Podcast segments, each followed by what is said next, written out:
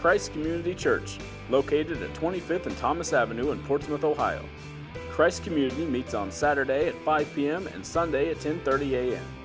For more information, visit w w w dot christ community dot net or check out our Facebook page. I can still remember the sermon I preached on September the eleventh when those buildings came down in New York. And I think I was playing a prophet beyond which I realized myself, to be honest with you. Uh, the, the essence of the message was, it appears to me that God has lifted the hedge of protection around America because we've chosen to ignore him. Because it, it appeared through the hundred or more years at that time, one hundred fifty years or so, that this country had been protected. World War One, I remember parts of World War Two. Uh, they're just, other than a, a weird little thing where the Japanese let a, a bomb come into the U S on a on a balloon, why uh, we were just pretty well protected. And uh, on nine eleven, it appeared that that protection was gone. And it's my opinion that had we not been in the process of telling God to take a hike, he would still be protecting us. But that's my opinion, and it's really a good one, for what that's worth, okay, because it's mine. The scripture that was read this morning is, uh, and it will make a lot of sense to you in before I finish here. If you don't have a copy of the bulletin with the sermon outline on the back, get up and go get you one, because you really do need it in order to follow along with what I'm trying to say. Did you hatch any babies? I heard you had a couple in the, on the way, you know. What has happened here, if you, at the top there, I, I gave you one of the Old Testament names for God. Jehovah-Jireh, simply translated into Northern Kentucky English, means God the provider. God the provider. Now, what I'm going to do is to show you when God chose Israel as the nation through whom he would work to bring the Messiah, the provision that he made for them under circumstances that were really pretty trying. When they left Egypt, he told them, eat the Passover meal standing up, have your everything you can borrow, beg, and steal from the Egyptians, take with you. And uh, but th- then they went across the Sea of Reeds and down into the Sinai Peninsula, which is essentially desert. When you go into the desert, there's usually one thing above all other things that you worry about. This is a whole lot of people. Where they're going to get water. That's what you worry about when you go to a desert. Well, God said, I'm the provider. And so he provided water. They went to a, a spring. When they, and this is one of the places where I actually have some sympathy for the Israelis. They were belly aching about, you know, where we're going to get water. Then he took them to this spring, and uh, and at, and where there was a, a rock that was that there was used there and, and to provide water. The problem was the water. Well, I, I don't know exactly what it was. I can tell you this: I had a, a family in a church down in Kentucky where I preached that had a well. And we were, Alice Kay and I were eating there on a Sunday because we always went to a home because I was in college at the time. And uh, the well that they drank from all the time was sulfur water. I don't know whether sulfur stinks and the water is awful, but they drank that stuff. They said, well, that's good for you. Well, if you can drink it, I mean, it would make a billy goat puke. It was just really, really bad. And well, anyway, the water that they came that they came to the the whether it was an artesian well or exactly what it was, I don't know, but it is an oasis, and it was a large amount of water for that many people. And and it and God directed Moses and Aaron to do something, and it and they said it sweetened the water. Now, I have no idea what that means other than it made it so they could drink it. It was like that awful sulfur water. They couldn't drink it. It, it became drinkable. Now, this is just the first step in what God was providing for them. He provided drinkable, potable water. And then, of course, the next thing is, what are we going to eat? They could only bring so much when they left Egypt on their back and on the carts. What are we going to eat? And God, and they were they were complaining about it. Now, I think they had a, a legitimate complaint. The, the Scripture says they were grumbling. If you listen to what Emily said, they were grumbling. And uh, and, and God heard their grumbling. Moses said, "What are you grumbling at me for? I don't have anything to do with it. I didn't even want to bring. I didn't even want to be your leader to start with. And so, you know, get off my back." And so you're really complaining about God. It's it's His program. So they, they started complaining. And the Lord said, "I've heard your complaints. I've heard your grumbling. And uh, and and it's legitimate. So I'll provide with you." And he, and he, here's what He said. That uh, here's what I'm going to do. I'm going to rain down bread from heaven. That's the term that He used. I'm I'm going to rain it down on you. And uh, and and you're to go out in the morning, and and collect enough bread to do you and your family for that day. If you take any more than that, by the next morning it will be rotten and maggot-filled. I don't know whether you've ever been around maggots or not, but they're not tasty. And so and they stink like all get out. But anyhow, He said that's what you're to do. People, well, why don't we get more? And some of them did, and it did rot on them. He said, because you're to trust me. This is the whole deal. You've got to learn to trust me. It's my program. I've chosen you. I'm going to take care of you, but you need to trust me. And and this is a test whether you'll do it or whether you won't. Well, some did, some didn't. Typical. And and He said, not only that, but in the evening, I'm going to give you meat to eat. Now, and, and so after the first morning came, they went out, and here the stuff was on the ground that, uh, that, the, that He said it was going to rain from heaven. And when they picked it up, they said, what the heck is this? Now, in Kentucky, that's what they were saying. In the, in the Yankees up here where you use foul language, it was probably a little more colorful than that. But anyway, the, and they picked it up. Now, the, what you need to remember is the Hebrew word for the phrase, what is this, is the word manna. And so when the Scripture says it rained down manna, the people gave it the name when they picked it up and looked at it and said, well, what is this? They said it tasted like a wafer with honey on it. Now, that that kind of satisfies me. I got a sweet tooth.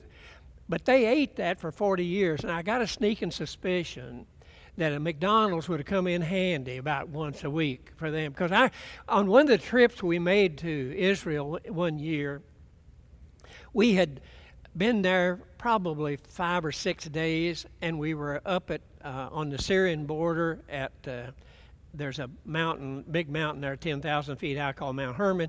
At the base of Mount Hermon was a city at one time called Caesarea Philippi, and it's written up in in the sixteenth uh, chapter of, of the book of Matthew, and uh, uh, and so we had finished. I finished my lectures and so on. We'd gotten back on the bus. We'd gotten back on the main highway that leads back down to the Sea of Galilee, and the and the um, the uh, guide asked me if I'd come up and sit with him, and he whispered something in my ear, and I said, "Yeah, let's let's do that." So we pulled off the main highway up maybe a quarter of a mile and pulled in, and the people actually stood up and cheered. That was a McDonald's, and they'd been eating that same old when. When you go to Israel, it'll make any difference where you eat. You eat the same thing every day. It was just like the, the manna. They eat the same thing every day. And we really blitzed that joint. People, and in fact, they said, is there another one in Jerusalem? Well, there was. We went there too. But so I think the Israelites really would have liked to have had a McDonald's there because they're eating this stuff. The quail meat is not a bob white like we have here, but it it is a bird. And that that bird that that actually uh, the, the commentators say that that has a, a route between, uh, say, about Turkey and, and, and southern Europe, all the way down in the wintertime into, into parts of Africa, back and forth. But the bird looks like a, a chucker or a grouse or something, and, and they just tra- the English word they translated was quail. It's, it's not the bobwhite like we have, because when I was a kid growing up, we had quail everywhere. I mean, you could go out in the more in the field in the day, and, and, and if you just stand there and be good and quiet, you could hear, whoosh, whoosh, and you, and sitting on a post down here somewhere was a, was a quail. In the evening, it was just, whoosh, which meant it's time to get together, and they would come together. They'd keep whistling like that and get together. You need to know that, because most of you never heard of bobwhite in your life, and you need a little education from somebody that's seen them. Now, you old gray-haired guys think I'm crazy, but I, I'm not. I'm just partly. So here, here we go. Here's what's happened. Now, get the picture, because this is going to uh, be reflected here. He said, okay, you need water. I'm giving you water. You need food. I'm giving you food. But he's not nearly done yet, because he said, I, I'm going to do more than that for you. I'm going to give you total care if you'll trust me. That's a big if. You know, it's a, it's a big if. And here's here's actually the way that he said it. There, and, and this is in the fifteenth chapter of the book of Exodus. There the Lord made a decree and a law for the Israelites, and there he tested them. He said, if you listen carefully to the voice of the Lord your God and do what is right in his eyes, if you pay attention to his commands and keep all his decrees, I will not bring on you any of the diseases I brought on the Egyptians, for I'm your God who heals you. Okay, now look what we have. I'm trying to give you a picture of something that that'll make some sense to you later on. I got, I'm giving you food. Remember, Jehovah-Jireh means provider. I'm giving you, I'm giving you water to drink. I'm giving you food to eat, and I'm going to see that you have health care. See if all this begins to make sense here in a minute.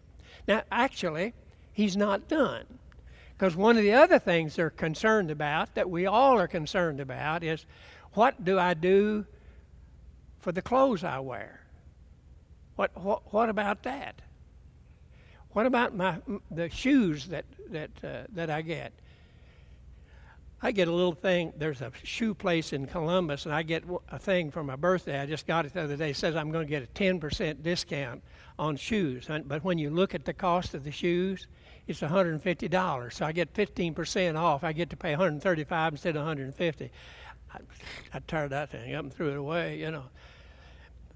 So, but anyway, that's something that we're concerned about. And he actually addresses that, but it's not here in the book of Exodus. It's in the book of Deuteronomy. And uh, in the twenty-ninth chapter here of the book of Deuteronomy, listen to what he says he's going to do for them.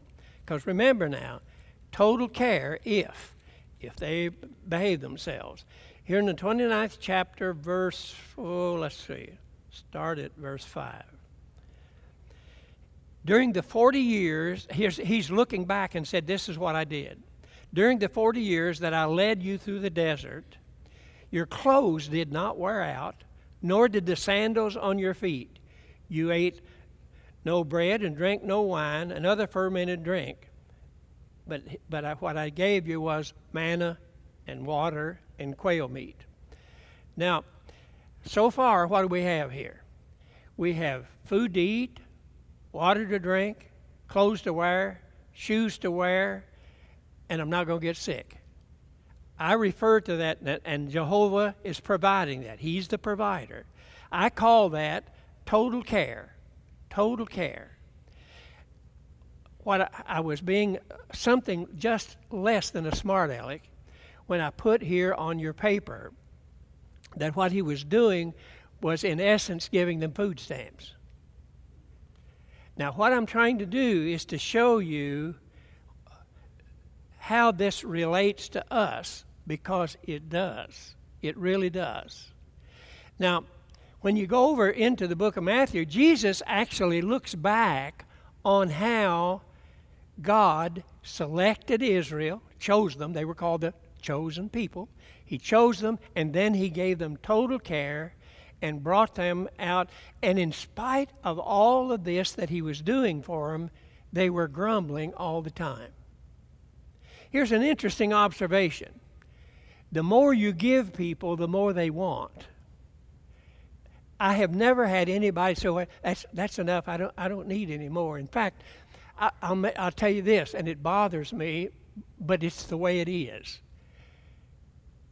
Historically, here at church, the people we have helped the most turn on you the quickest if they can find somebody who'll give them more than you do.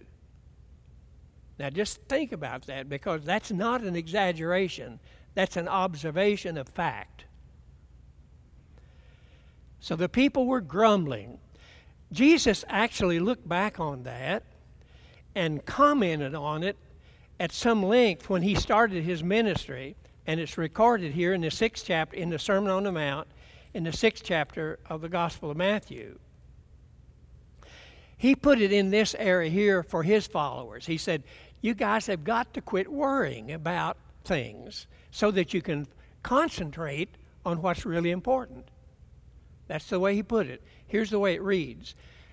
I, Therefore, I tell you, don't worry about your life, what you will eat or drink, or about your body, your health, or what you will wear. Is not life more important than food, and the body more important than clothes?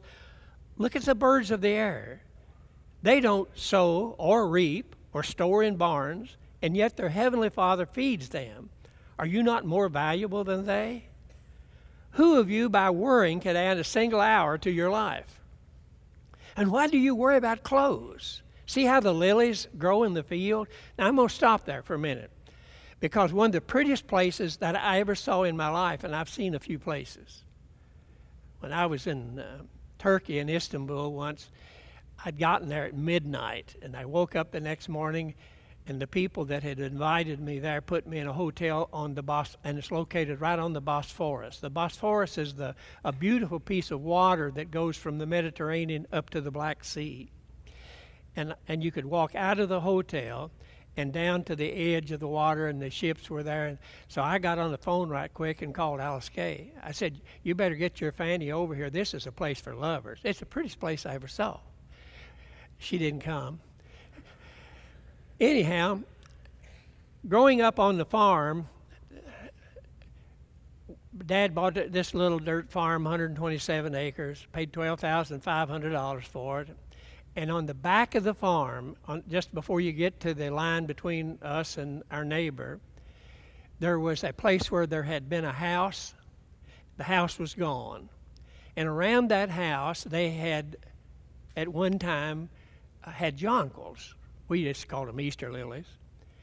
And that whole, and over a period of years, that whole four and a half acres were covered with jonquils. And in the spring of the year, when they were all blooming, that's the prettiest place you ever saw. People would come for miles just to take pictures. And uh, and I always, I was just a little fellow then, and I would volunteer to go pose for them, but I, I, I, I was seldom chosen. I volunteered, but I was seldom chosen. I, I, I don't know what the problem was. Anyway, anyway, whenever I read this about the lilies of the field, I think of the lily patch out on Possum Ridge. So he goes ahead and say, you know, not even Solomon in all of his splendor was dressed like one of these. If that's how God clothes the grass of the field, which is here today and tomorrow it's thrown into the fire, will he not much more clothe you, O you of little faith? Because they were complaining too. Don't worry what you shall eat, or what you shall drink, or what you shall wear. For the pagans run after these things, and your heavenly Father knows what you need. He said, if you'll let me worry about that, here's your assignment. Seek first the kingdom of God and his righteousness, and I'll provide all of this for you. We don't do that. We seek first food, water, clothing, cars to wear, house to live in, all of that stuff, and then what's left over we put in on the kingdom. You see, we've turned the whole thing upside down, and then we wonder why things are so messed up. See, God said to his people, if you want this to work, do it my way. Do it my way. And they just grumbled and said, hey, nobody's going to tell me what to do. I'm an American, you know. Anyway, for what that's worth. What you probably don't know, some of you may if you're really good at history, what you don't know is that same problem of of total provision for people that we're experiencing here in our country now has its roots in what was preached and taught in churches in the eighteen hundreds. There was a thing that was that you probably have heard this term, but it didn't, you didn't pay attention. It's called post-millennialism. Millennials, what, a thousand years? Post means after. So after a thousand years. And what they were saying during the eighteen hundreds from most of the pulpits in our U S A, and in the world really, was that God is blessing us so wonderfully, but if the government and the churches come together,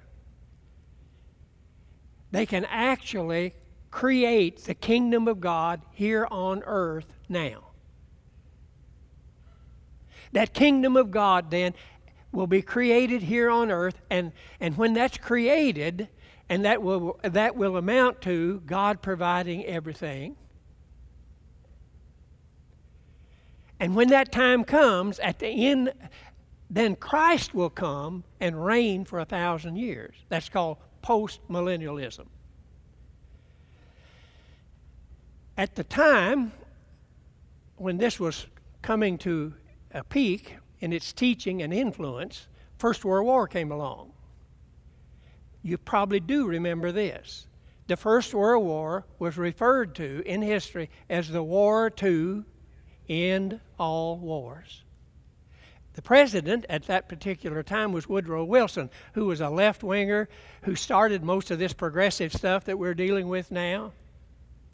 And he was uh, he was elected twice, and then he was going to run for the third term, but he had a stroke, and, and his wife actually was the president for the last few years of his second term.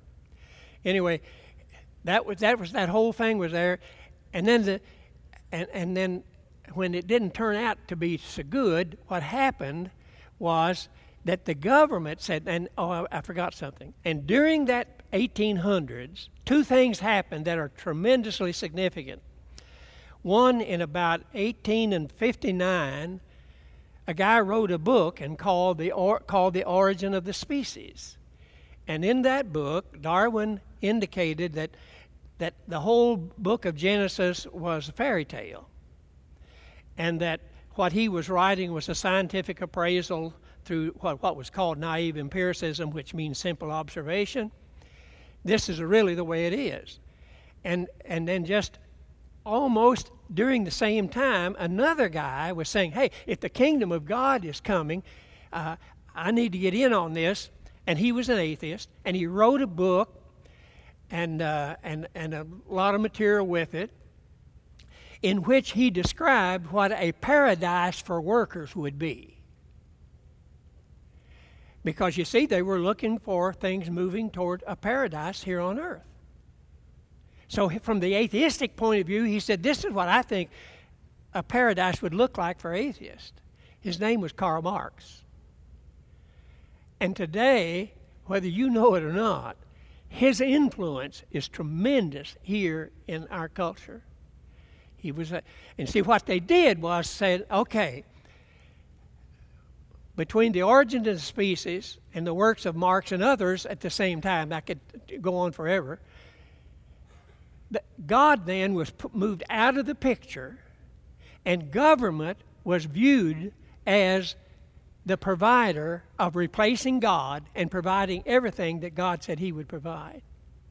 That's where this whole concept that we're living with today. Now, what is overlooked, and a lot of religion, a lot of our churches are falling for this hook, line, and sinker. But what they don't do is they, they select scripture that fits their preconceptions rather than seeing the, taking the whole thing. For instance, the Bible teaches that in this whole process of God's provision, you need to work. In the Garden of Eden, Adam and Eve didn't sit around and say, bring me lunch, you know, bring me a cup of tea, bring me this. No, they were told, you care for the garden, keep it in good shape, help it, make it, make it productive. When Jesus went back to heaven, some of the churches, and it's written in the book of Thessalonians, some of the Christian people went out on a hillside and sat down and said, hey, the rest of you bring me something to eat because we're going to sit here and pray and look up. The Apostle Paul wrote him a letter and said, you tell that bunch sitting out there on the hill that wants you to bring them everything that if they don't work, they don't eat. That's exactly what he said. I'm not messing with the translation at all. So God has always expected us to work and earn and provide, starting with your own family. He who careth not for his own, the Scripture said, is is and is and especially of his own household, is worse than the infidel. Now, I've tried to give you a background of here's here's the way things will be in the kingdom of God. And we mess and, and we mess that all up. You see, what happened after the word end all wars didn't work, the Second World War came along. And then the theologians came up with what's called premillennialism, and they went to the other extreme. There were things have to get worse and worse and worse and worse and worse and worse and worse until God gets a belly full and this slams down and, and brings all things to a screeching halt. Now, I'm going to let you in on a little secret that most people don't know, and you're getting it directly from the horse's mouth. Postmillennialism was wrong. Premillennialism is wrong. I don't have time to tell you what's right. Come back on another day. And we'll talk about what the Scripture actually says. Because they put this whole thing together, and, and uh, so I, I need to stop there and hope that you have gotten the picture now of here's where this whole concept came from. God provided for his people, Israel, to bring them out, free them from from the slavery that they were in, in Egypt, give them a, a promised land, and when they came to that promised land, they were to take care of themselves. He would bless them, but they were to take care of themselves. And not only take care of themselves, they were to share with other people, be generous. Well, during all that time, during all this time, you know,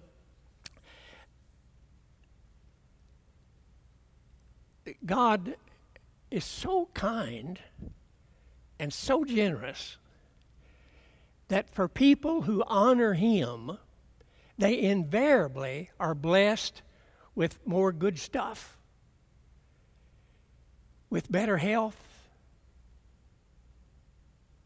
He's, he's really kind and generous, but he expects us to do what he told Israel they needed to do.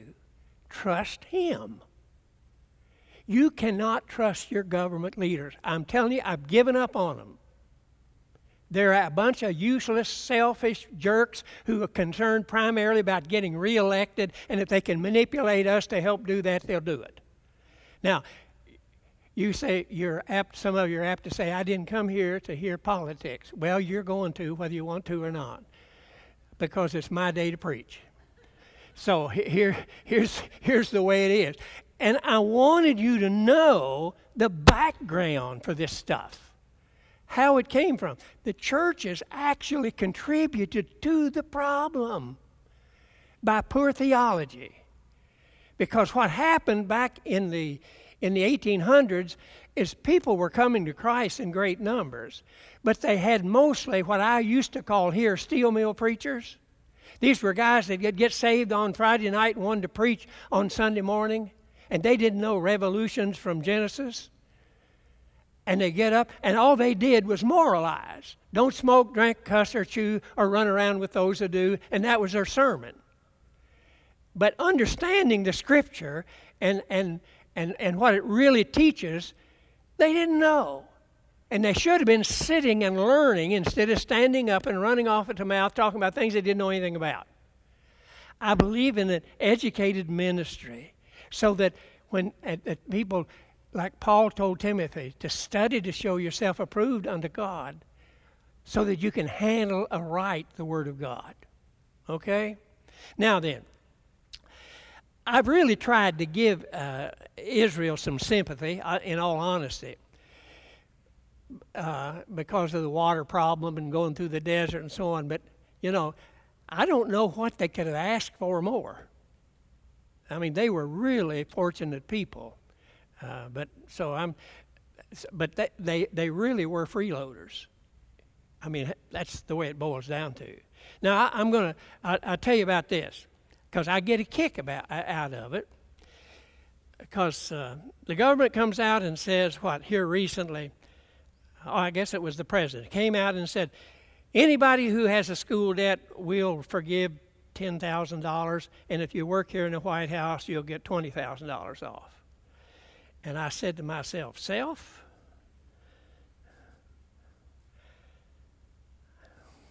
I educated, along with my first wife's help, five kids, and when they got out of school, they didn't owe a penny.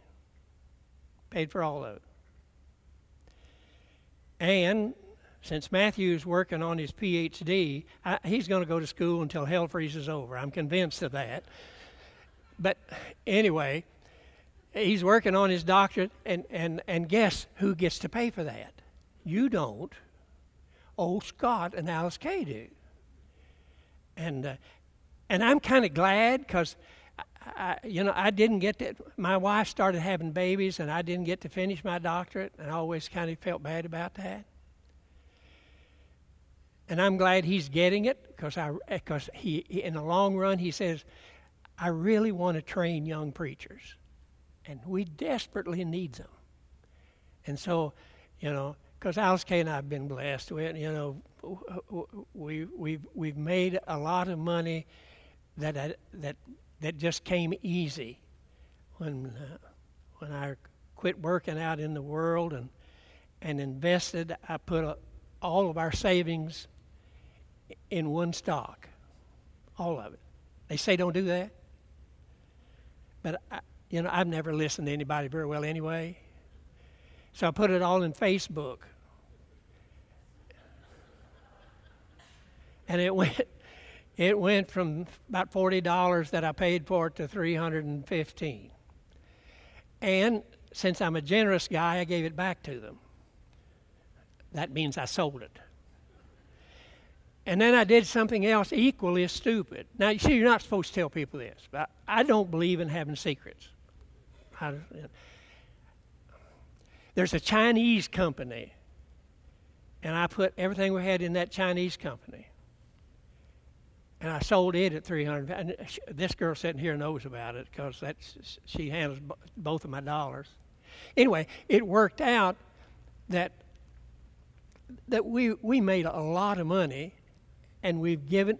That's the reason we could afford to bring Patrick and Eddie over here. That's the reason we could send them to, help send them to college with help of of Doug Booth and William McKinley. We sent them to get a master's degree, and that's why they're building that church back because we've already.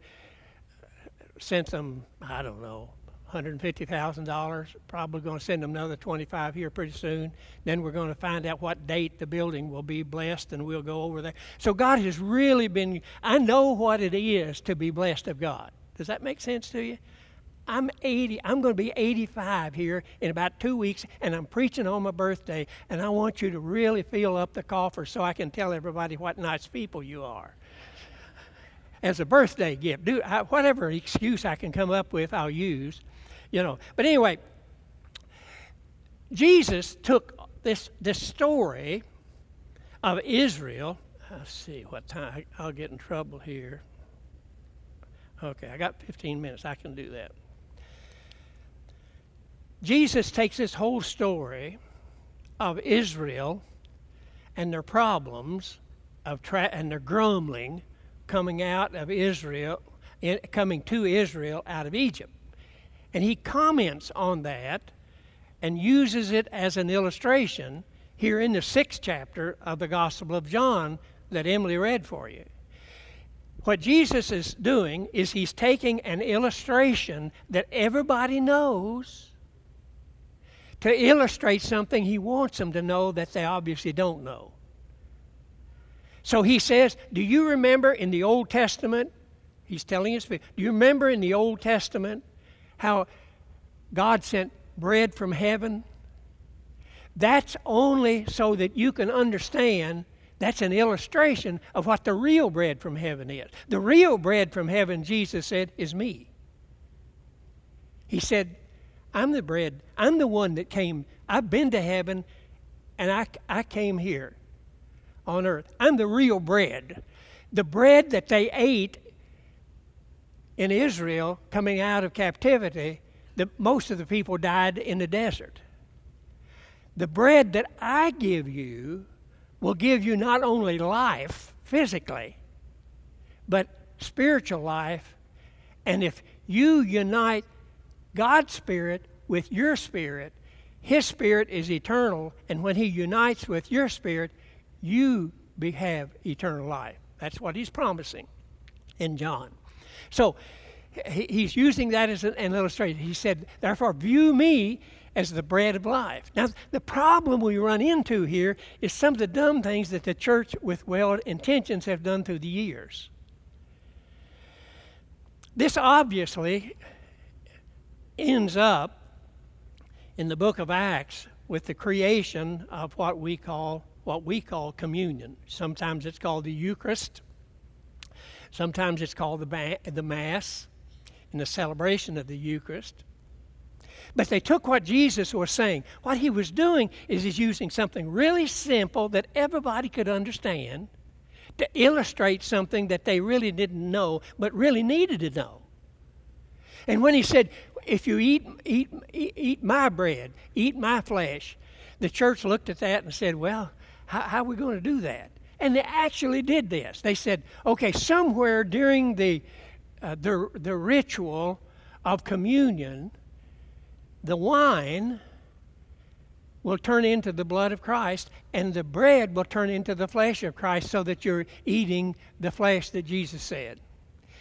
And all he was doing was using a simple illustration, saying, hey, we're going to use wine.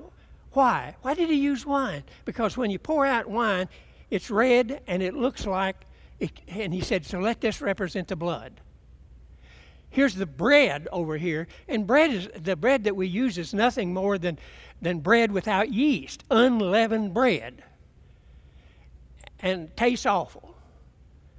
And on purpose, by the way, because it is to remind you of the body of Christ that was hung on the cross. It is a simple, Paul said in the in the book of um, in of Corinthians.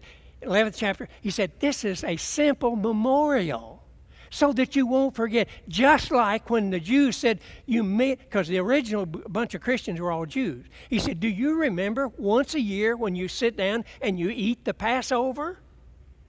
It's a, it's a reminder of the fact that God passed over you all and punished the Egyptians so that you would be set free.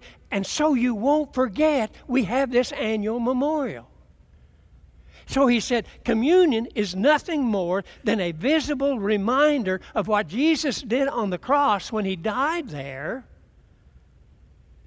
and shed his blood. And God accepted that as total payment for the sins of anybody who would accept Jesus as their Savior. It's that simple. It's almost idiot-proof.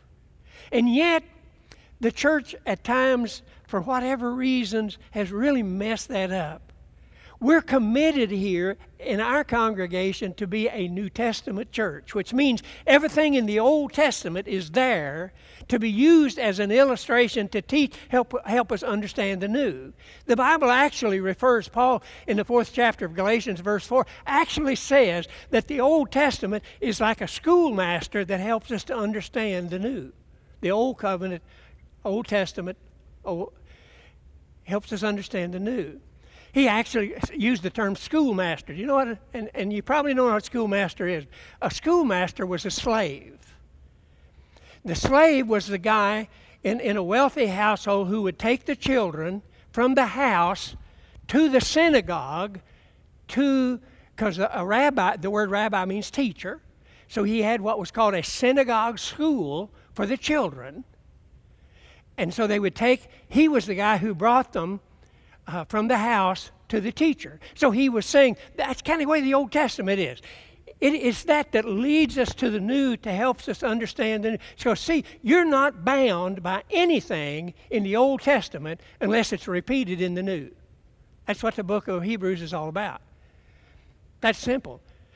If, however, it's repeated in the New, then we're we're bound by it as a New Testament church. And we, because you see, those of you who have those little tattoos on your behind or your arm, or and, and have your old girlfriend's name on your arm here, and, and you married someone else, you know how that how wonderful that is. Well, see, in the Old Testament that was outlawed, but it, it's not mentioned in the New Testament because it was related to paganism. Tattoos were directly related to paganism. Now, all that good stuff I should charge you for, because it's really important to understand if we're going to figure out what we're to be as Christians. We need to get that all straightened out. So the Old Testament, I've tried to show you that the church has done some horrible things. I don't know whether you know it or not, but in New York, the church, the organized churches, who belong to the National Council of Churches. Their headquarters is out on Long Island. In a building there was actually built next door to a big old church building uh, by the Rockefellers. And on the sign of the National Council of Churches headquarters there, it says the words, "The world sets our agenda." Not the Bible, the world. And the result is a violation of what the Bible says, be not conformed to this world, but be you transformed by the renewing of your mind. So there were kingdom thinkers, not worldly thinkers. And and and they're saying, well, you can't believe the Bible anyway. It's just a bunch of fairy tales. So uh, this is the way we do it. We let the world set our agenda, and then as a church we respond to it. And, and that's what they that's why that's what's going on here now. Be very careful. Why do you think churches are coming out and saying, we will ordain homosexuals? Why do you think they do that? Because they don't believe the Bible that says that homosexuality is a sin. They don't believe it. Result is there's a horrible tension between those of us who believe the Bible and when we say, and all you have to do is read the first chapter of Romans, and it's repeated in other places too, and it, and when it spells it out. Now, in, I need to insert this before I quit here in a minute. One of the things that the little piece of paper that your children have, that's got the question that they may ask you is, is grumbling in the Bible a sin? That's going to be one of the questions. And if I don't tell you the answer, you won't know. Nowhere in the Scripture is grumbling called a sin. But it is advised in the Scripture not to grumble. In fact, Paul in in, in Philippians says, you know, don't don't do anything with grumbling and arguing. Avoid that. Just avoid that as as followers of Christ. Just avoid that. But he says, there, you reap what you sow. And grumbling produces a results that you probably don't want. So you're advised, avoid it. In fact, he says, why don't you practice joy and forgiveness and happiness rather than grumbling? And you do that by counting your blessings. You count your blessings. That's the way that you do that. Now, according to my Waterbury, I've got about three or four minutes here. I want you to uh, listen to me carefully, especially if you're not a Christian. These next few minutes, I want you to listen to me really, really carefully if you're not a Christian.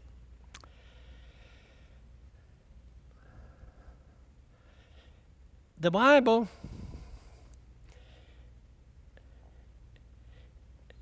teaches us to love everybody without necessarily agreeing with them. That's not easy. It, it's, in fact, it's difficult. In fact, I think it's impossible without God's help. Because by nature, we start complaining from the time that we're born almost. And to rise above that natural tendency to do things that gets us into trouble, and all of us have it. All of us have it. All of us have a propensity. I'm not certain that just because we're flesh and blood, we're born as sinners. But I do believe that all of us, because of the fallen nature of humanity, we have a propensity toward sin. And sooner or later, we do. That's why the Bible says all have sinned and come short of the glory of God. So Jesus is in the process of developing his own nation of people. It's called the church. And, and these are people that he's chosen, because the Bible says this, interesting. He says in the sixth chapter of John, no one can come to the Father unless he draws them. In some places, this is called the wooing of the Holy Spirit. So I ask you this, if, especially if you're not a Christian, listen carefully. Have you, or are you, in the process of feeling in your innermost being a sense that God is speaking to you? Because you see, here's how we come to know Jesus. It's kind of simple. And here's how the Holy Spirit works to start wooing you and touching your heart. The Bible says it's through the preaching of the Word of God that the Holy Spirit takes His Word and then uses it to tug at the hearts of people. If you're a Christian, it usually means, you know, there are areas of improvement in my body that I, that I need to work on. If you're not a Christian, it boils down to this. God is saying, I love you. You come to me. You come to me, and I will guarantee you that whatever's worrying you, I'll take care of. If it's a past sin of your life, I'll forgive you. If it's, if it's a habit that you can't break, I'll assist through my Holy Spirit to help you to become an overcomer. He's saying, please come to me. And if you're one of those, there are seats up here in front. I want you to stand. That means up.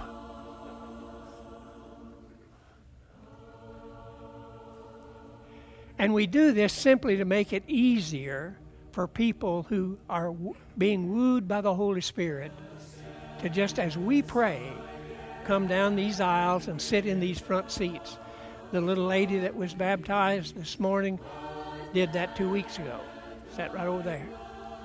So we're asking you, giving you the opportunity. Don't leave here until you know that Jesus is the Christ. Now, don't do it because I'm asking you. That's not the right thing to do. I want you to come only if you sense the wooing and the drawing of the Holy Spirit in your life, as the rest of us bow our heads and pray for the next few minutes.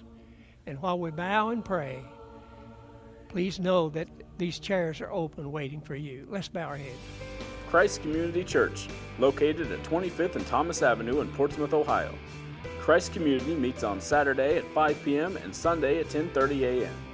For more information, visit w w w dot christ community dot net or check out our Facebook page.